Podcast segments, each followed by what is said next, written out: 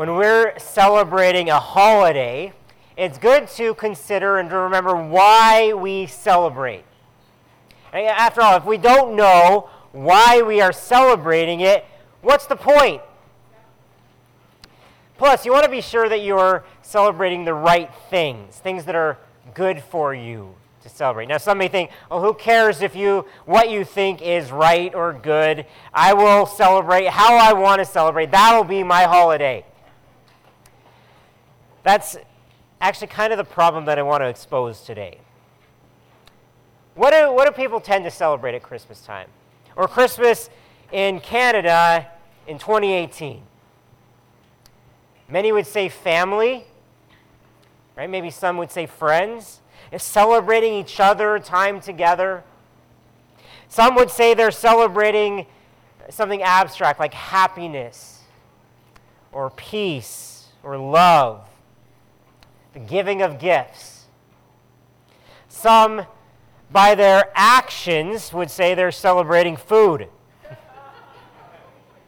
or music, or time off work or school. So some are, are just celebrating freedom. Some are exulting in tradition or entertainment. Some celebrate stories Right? We, we have all kinds of great Christmas stories in our traditions with fun characters like Santa or the Grinch or Rudolph or Scrooge. However, I think if we dig a bit deeper and we consider what underlies many of these things, the picture gets a lot darker. What are our motives for celebrating these kinds of things? Why? Now, many of these are really good things, right? Uh, family, community, love, even food. These are, these are good things we're allowed to celebrate. And it's a good thing to enjoy the many good gifts that God gives us. But why are you enjoying them? What does your enjoyment and your celebration terminate on? The gifts or the giver? Got to be careful with what we're celebrating because often I think it'll be what we're worshiping. I'd like to make an assertion that you may or may not agree with, but think about it today. I think that often underlying our celebration of Christmas in modern Canada is a celebration of self. Celebration of self. If we consider our motives and our reasons for festivity. I think that we'll often see a focus on ourselves and our own happiness. We want to be with friends or family often for our own sake, not necessarily for theirs. We celebrate love and joy and freedom as long as it's our love and joy and freedom. We look forward to consuming food, consuming entertainment, consuming rest, not to even mention consuming money. And we spend excessive amounts during the many sales of the season and not only on gifts, right? Even our, uh, even our giving of gifts, we may give gifts out of the, to get the pride or satisfaction that we get from giving them. Even our best actions can be tainted. Even uh, we have extremely mixed motives, and I'm as guilty as anyone of that. But I think the, the dominant message of Christmas in our culture could be summed up by the lyrics of the familiar song Have yourself a merry little Christmas. Have yourself Merry Little Christmas. Let your heart be light. From now on, your troubles will be out of sight. Have yourself a merry little Christmas. Make Christmas merry for yourself. Think about your own heart. Make it light. Uh, forget your troubles.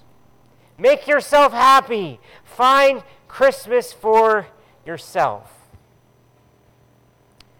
within that context, which I believe is pervasive, it's mindlessly adopted in our culture, within that context, Christmas, the real Christmas, actually contains a rather subversive message. At least it should. The, the message of the original Christmas couldn't be further from our usual purposes or pursuits these days.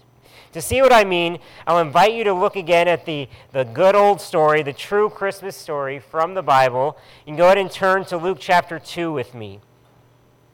Luke chapter 2. I think that we're going to see today that, that far from being a holiday to use for selfish reasons, for self centeredness, for self consumption, for self expression, for self worship, Christmas should be all about selflessness.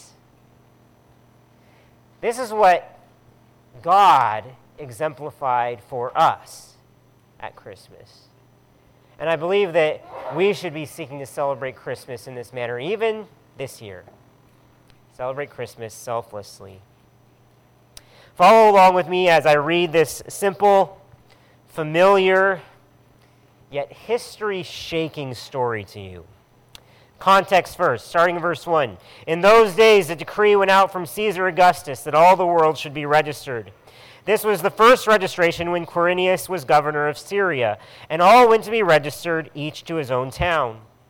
And Joseph also went up from Galilee, from the town of Nazareth to Judea, to the city of David, which is called Bethlehem, because he was of the house and lineage of David, to be registered with Mary, his betrothed, who was with child. Verses 6 and 7 then succinctly describe the actual event, the climactic event. And while they were there, the time came for her to give birth. And she gave birth to her firstborn, firstborn son and wrapped him in swaddling cloths and laid him in a manger because there was no place for them in the inn. It's remarkable, isn't it, how few details we know about Jesus' actual birth. Think of the birth announcement that parents send out these days. Blast it out over social media or on email. Maybe they send out some, some postcards with a picture, all the above. Imagine this post showing up on Joseph's Facebook page. The cute baby picture. All right? At 10:45 p.m. on December 25th, after 19 hours of grueling labor, my champion wife gave birth to a healthy, energetic baby boy who tipped the scales at 8 pounds 7 ounces. His name is Jesus, couldn't be cuter with his shock of black hair and hazel eyes. After a short stay in Bethlehem's stable hospital, we are all home now, learning what life is like as a family of three. Both mom and baby are doing amazing.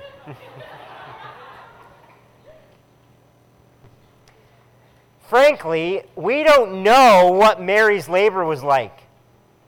Uh, we don't know if it was easy or difficult, short or long.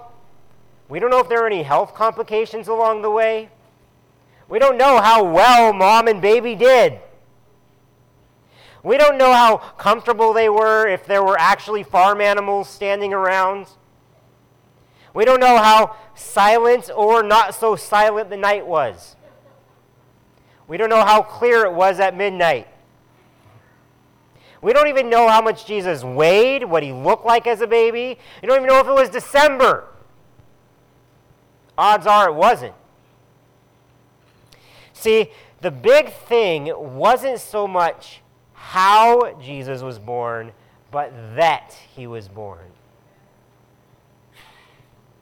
Besides, the, the big birth announcement was coming up soon.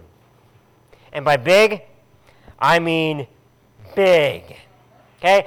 God didn't send out a postcard or a post, He sent an army. Look with me, verse 8. And in the same region there were shepherds out in the field, keeping watch over their flock by night. And an angel of the Lord appeared to them, and the glory of the Lord shone around them, and they were filled with great fear. And the angel said to them, Fear not. For behold, I bring you good news of great joy that will be for all the people. For unto you is born this day in the city of David a Savior who is Christ the Lord. And this will be a sign for you.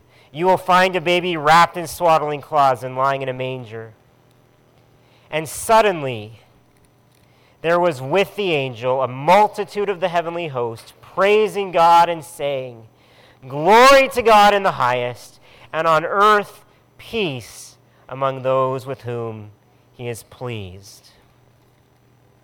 Now, the, the fact that God would make this important of an announcement to a, a group of unsuspecting shepherds is one of the most surprising parts of the Christmas story. This would have been a, a small cluster of, of smelly, blue collar rednecks in a green pasture. Why them? Why shepherds? Why not send the angels to the palace or to the temple? Or at least, why not send them to a big group of people in a city? Perhaps it was to show the fact that, that Jesus had come for anyone, anyone who would receive him. You didn't have to be rich or powerful or famous or influential or connected. You just you can be shepherds keeping watch over their flocks at night. But whatever the reason, these shepherds were some of God's chosen recipients for this news. But I want to, what I want to especially focus on today is the message that the angels delivered to them. Because this is an explanation directly from heaven about what was happening. And it answers the questions of what, where, why, when, and most importantly, who. First angel to appear declared this in verse 10 Fear not, for behold, I bring you good news of great joy that will be for all the people. At its heart, Christmas is good news. By good news, we often use the word gospel around church, and gospel means good news. This is what Christmas is at its heart. It's good news. Now we know that, that God was working towards the redemption of mankind for ages. Ever since we fell into sin at Eden, he had promised a snake crushing Savior.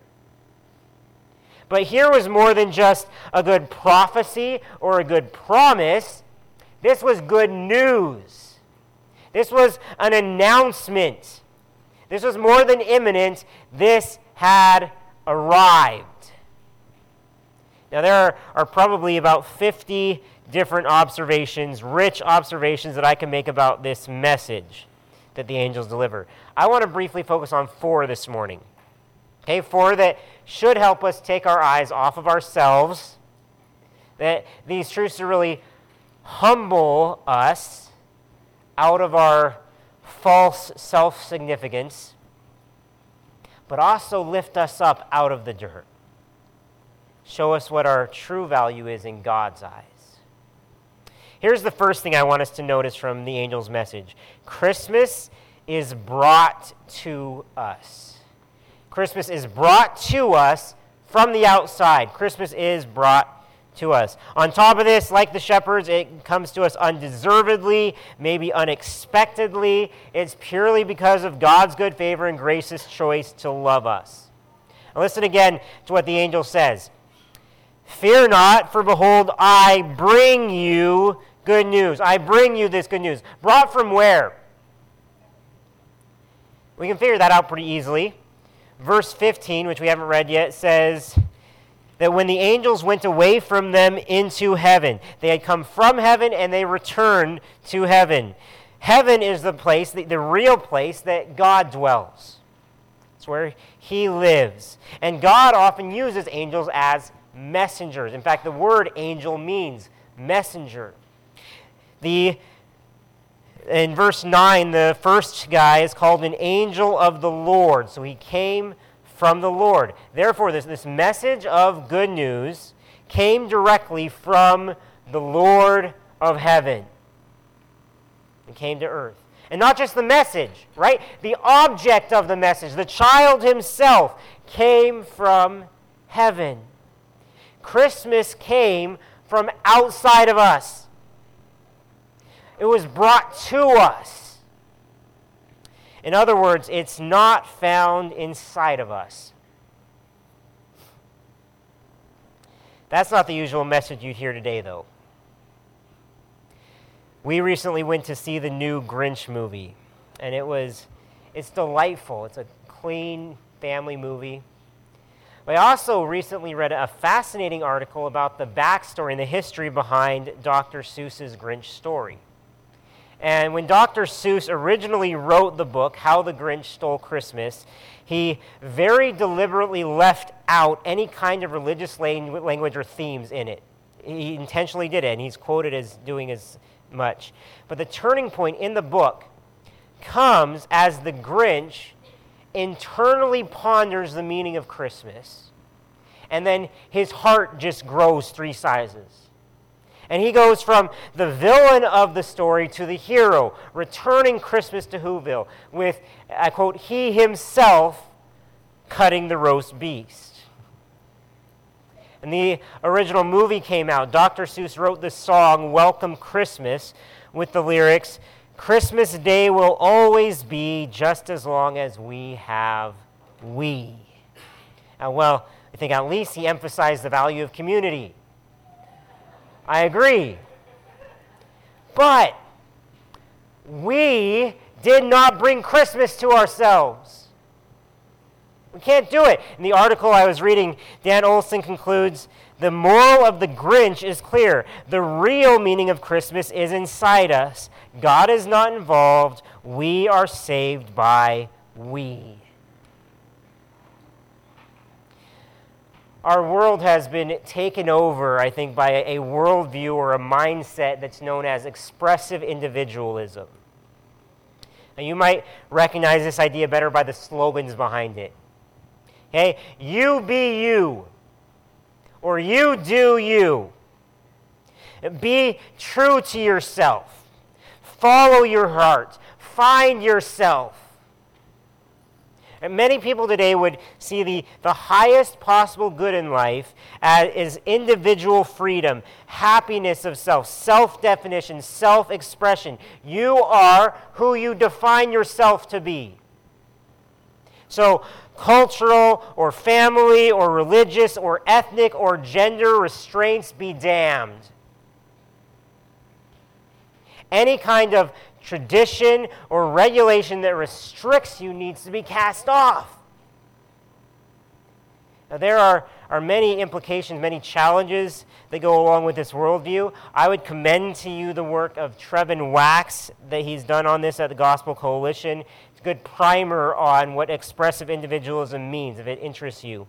But it should interest you because it's exactly what most of your friends believe. And it may, in fact, be what you've bought into as well. And Christmas has been co opted and I think twisted to be yet another expression of finding ourselves finding our own happiness. Yes, community is good as long as it affirms you and as long as it helps you and as long as it makes you merry. When really, Christmas should be abrasive to individualism. It tells us that our hope cannot come from within us, it comes from outside of us. You doing you will lead to disaster. Find yourself, and you likely won't like what you find. But if you, like the shepherds, find a child in a manger, you find grace that is brought to you. It's good news. So you can't do it on our own. Grace that is brought to you. Now, before you start thinking, oh, how special we are that this would be brought to us, don't let yourself get internally focused. The angel didn't even give the shepherds a chance to think that before saying this. Fear not, for behold, I bring you good news of great joy that will be for all the people.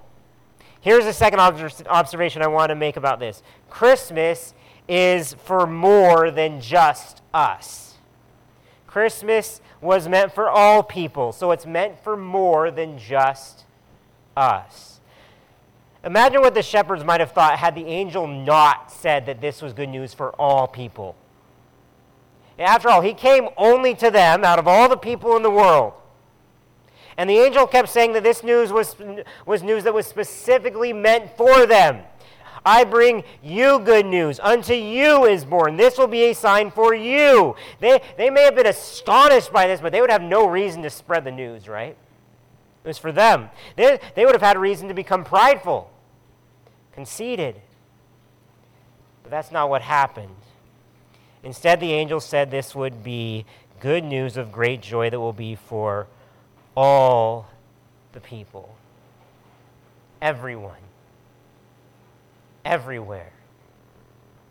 Not just Jews, but also Gentiles, like Greeks or Romans or Canadians. Not just for people alive in the first century, but for all the centuries to come. Not just pious religious people, but also impious unreligious people. Not just people who heard the angels sing, but those who hadn't heard yet. And might I add, not just members of Calvary Baptist Church, for everyone in Ottawa. The shepherds obviously took this to heart because, as this passage eventually shows, they became some of the very first evangelists, spreading the good news. And this is something that we have to come to grips with. Yes, Jesus was born for you, and he was born unto us, but he was also born for all people. That doesn't mean all people will be saved, not at all, but that does mean all could be saved if they would come to him.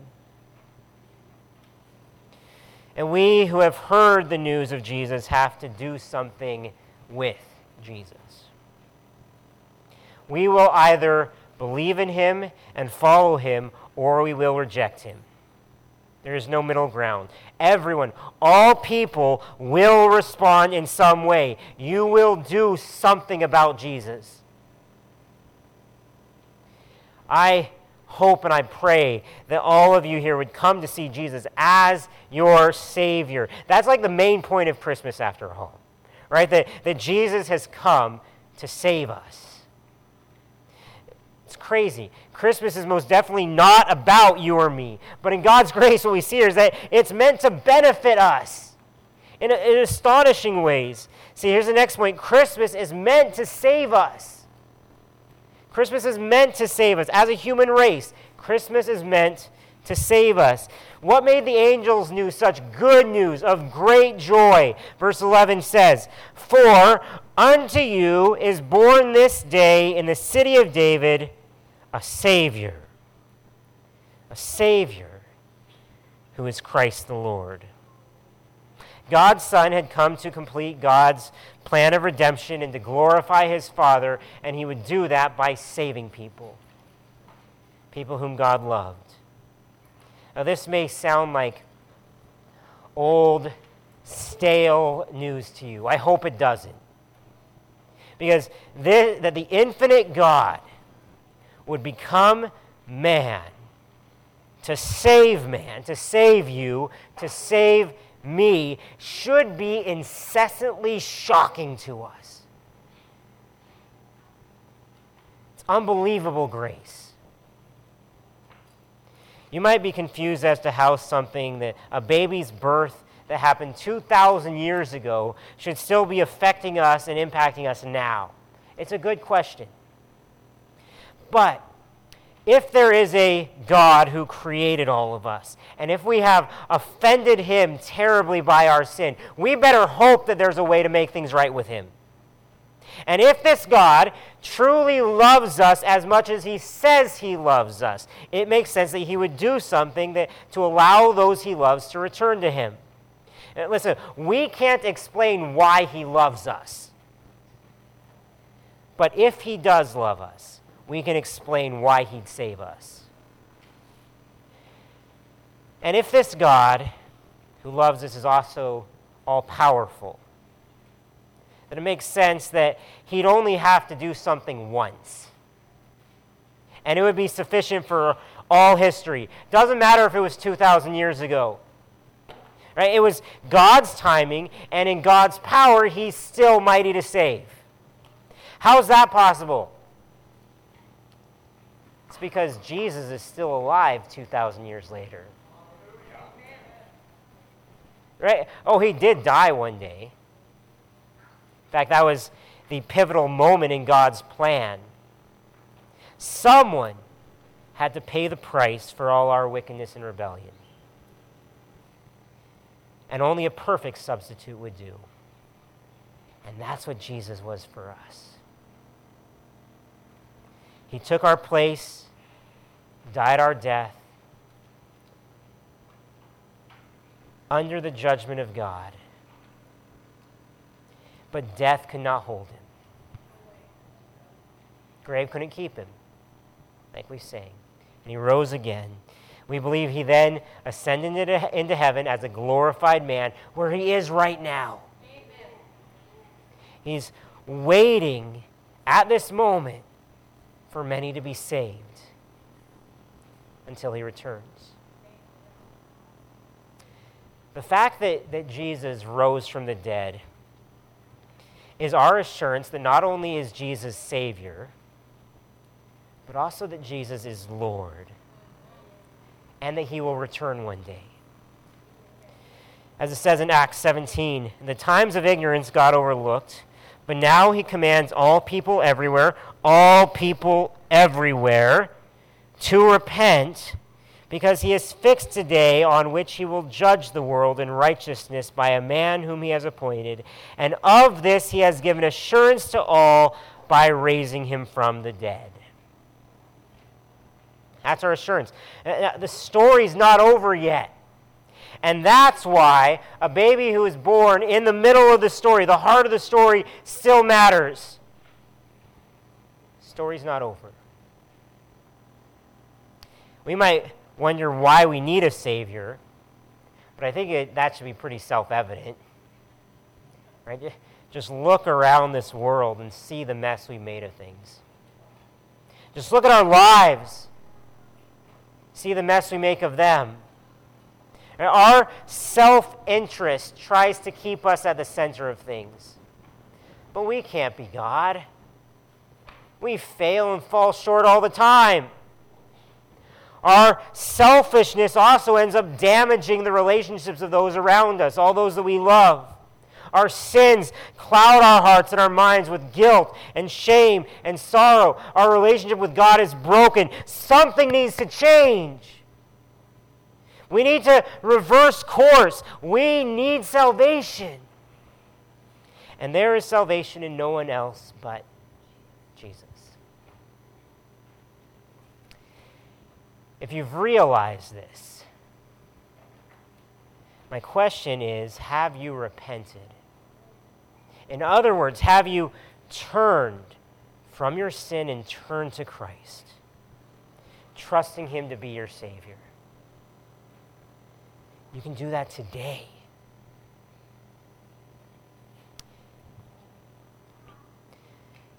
Jung Ho Kang is a professional baseball player from Korea at the Pittsburgh Pirates. He's a, a top rookie a couple years back before he suffered a gruesome knee injury. And sooner after that, his life went into a tailspin. He, he was accused of sexual assault and then got caught drunk driving a third time. He lost his work visa, thus couldn't return to play baseball. He ended up playing in the Dominican Republic, where his health suffered badly. It was at that point that, that God used an older missionary couple from Korea, from his home country, in a powerful way. They had noticed this, this lonely, sad young man from their country and invited him into their home. Jung Ho Kang describes what his mindset up to this point had been in his life.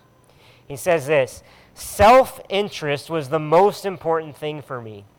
I wasn't exactly an atheist, but I never put any thought behind believing in a greater power, so to speak. For me, it was more a thing where if I entrusted myself and my soul to a greater power, that would be a sign of weakness. That's why I never put any time or effort behind a religion. I wanted to put myself in the center of things. That's not too different from almost anyone you talk to today here in Canada, is it? If they were honest with themselves. I wanted to put myself in the center of things. But as he kept being invited into this couple's home, this Christian couple's home, he noticed a difference in them. And when he was cut from his baseball team, they actually invited him to move in with them.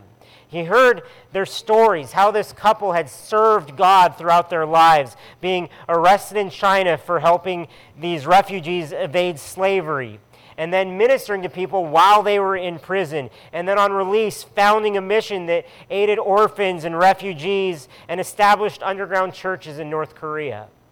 It's amazing stories. And in this couple, Kang saw an entirely different approach to life than what he had been, what he had been pursuing.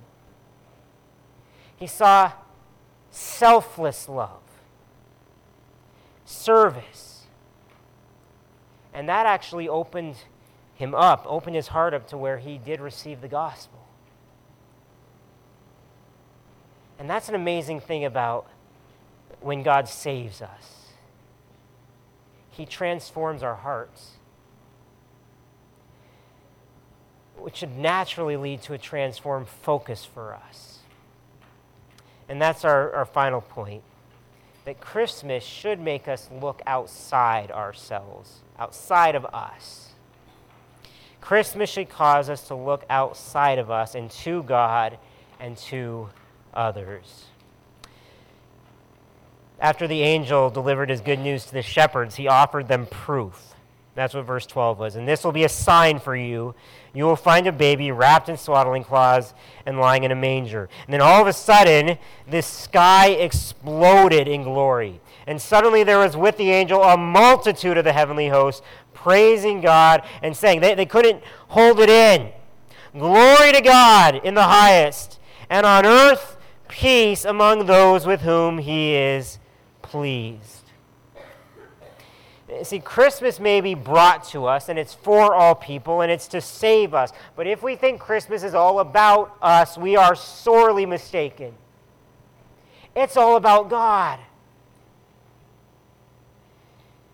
And seeing the amazingness of God Himself coming to save us from ourselves should cause us to erupt in praise like the angels did also like the shepherds did. Look ahead to verse 20 it said and the shepherds returned glorifying and praising god for all they had seen heard and seen as it had been told to them. Uh, the main way that christmas should cause us to look outside ourselves is in worship. Worship. So let me ask you what are you doing to worship your Savior this Christmas? If a, if a friend of yours was asked, What do you think so and so cares about most this season? How do you think they would answer? Is Jesus your highest priority? Are you reserving time to intentionally show your love for Him? Singing to Him, praying to Him, rejoicing in Him, worshiping Him. If not, that should be your first assignment when you go from here today. Put Him first. It's for His glory. The next thing we should do is watch or see or behold like the shepherds did. I put it as watch so I could alliterate it with three straight W's for you, all right? Look what they do. Verse 15. When the angels went away from them into heaven, the shepherds said to one another, Let us go over to Bethlehem and see this thing that has happened, which the Lord has made known to us. And they went with haste and found Mary and Joseph and the baby lying in a manger. And when they saw it, they made known the saying that had been told them concerning this child. And all who heard it wondered at what the shepherds told them. But Mary treasured up all these things, pondering them in her heart. So, so understandably, they just ran off with haste, it says, to see what the angels had told them about. And they found it. Mary, Joseph, and most importantly, Jesus, Savior, Christ, the Lord. For us, the parallel application obviously isn't to see this with our physical eyes, but we do need to return to this story again and again, as we are this morning, with our spiritual eyes, to, to remind ourselves of what happened, to stare and wonder at what God has done. So, this season, be sure to, to sit down with your Bible by yourself or with your family, both. See the baby lying in the manger again. Observe it. Watch the scene. And let yourself rejoice. Third, as Christmas turns our eyes outward, we should take any opportunity we have to witness. Witnessing isn't just seeing something, but then sharing what you've seen. As they did in verse 17. When they saw it, they made known the saying that had been told them concerning this child. In verse 20, and the shepherds returned, glorifying and praising God for all they had heard and seen, as it had been told to them. The shepherds couldn't help but spread the news, which they had been told was for all people.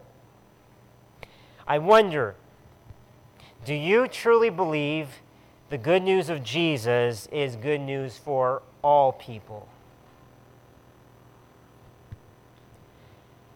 How about your family members that have sworn off Jesus? How about your friends who want nothing to do with religion? How about the people who seem way beyond redemption for whatever reason? You may very well be rubbing shoulders with them this holiday season, and God may very well use you as a witness and a messenger for them. Why not pray today? Ask for opportunities to do so, and then take those opportunities when God gives them to you. I'd like to add one more application that doesn't come directly out of this passage, but as long as we're talking about making Christmas more selfless, this is a crucial one. It's what Jesus himself exemplified behind the scenes of our story today. This is what was going on in the grand scheme. What I want to encourage you to do is to give of yourself generously this season. Make a lifestyle of giving. Sorry so much for the W's. give of yourself. We should excel in giving, just as Christ gave of himself to become like us and to save us. Paul told the church in Corinth this But as you excel in everything, in faith, in speech, in knowledge, in all earnestness, and in our love for you, see that you excel in this act of grace also. That's talking about giving. See that you excel in giving. I say this not as a command, but to prove by the earnestness of others that your love also is genuine. For you know the grace of our Lord Jesus Christ, that though he was rich, yet for your sake he became poor, so that you by his poverty might become rich. That's a description of Christmas. Christ was infinitely and eternally rich, and yet gave everything to make us rich. And so I'd encourage you to consider how you might give from what God has given to you in order to follow his example and in order, in order to express the grace that he's shown you. Especially in a season that's so consumed by selfish greed and consumerism. Can we see past that? It's not, uh, considering how much we spend on ourselves, how much more should we be giving of ourselves? It's not about how much you give, but that you're giving cheerfully from your heart. You might consider going on a special shopping trip for the Rapid Lake collection we're doing. Might Consider showing generosity to a family you know is in need around you. We have those in our church. around you even today. Maybe you would agree to support a missionary who's trying to raise support to serve the Lord. We have those among us too, missionaries who are seeking to raise support in order to serve God. Something that we're doing as a family this Christmas is we got a little booklet from Compassion Canada, and you should have gotten one as you came in. If you didn't, they're at the door for you to grab on your way out. But what we did is we took this to our, our kids, and our kids helped us decide what gifts we want to give. These are for giving gifts to children or families in need around the world. And so we settled on getting a chicken and a goat and mosquito netting. That was our goal as a family. And the kids have been working around the house to earn some money so they can put it toward that. And you know that we'll bet that we'll be topping it up at the end to make it happen. But what might you do to intentionally give of yourself this Christmas? In order to, to make this Christmas a little bit more selfless, a little less about you. When I was a child, I remember counting down the days till Christmas, starting around, oh, April. I anticipated all year round, right? And, and, the, and that age, the biggest reason was because the presents I was going to get. Right? But as I matured, as I got older, I gradually began to look more and more forward to giving gifts. I, now it's far more of a delight for me these days to see the joy that giving gifts brings others. I think I, I found it true, as I think many, many people do. It is more blessed to give than to receive. Right? But the only person, the only person who ever gave entirely with pure motives and totally selflessly was Jesus. And he gave the greatest gift the world has ever known himself. Now, think about that. Therefore, how extravagantly blessed must Jesus be now because of what he gave? Can't even imagine it. And what's neat is we get to play a part in blessing him some more. So let us worship him, bless his name, and then go and tell. Let's pray. Heavenly Father, would you help us here? Would you help us to redeem this season around us that has become so much about anything but you? May we make it about you. May our hearts worship you fully today and in the days ahead.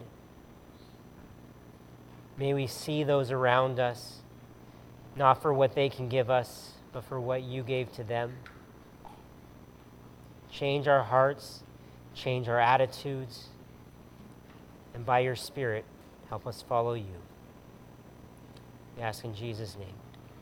Amen.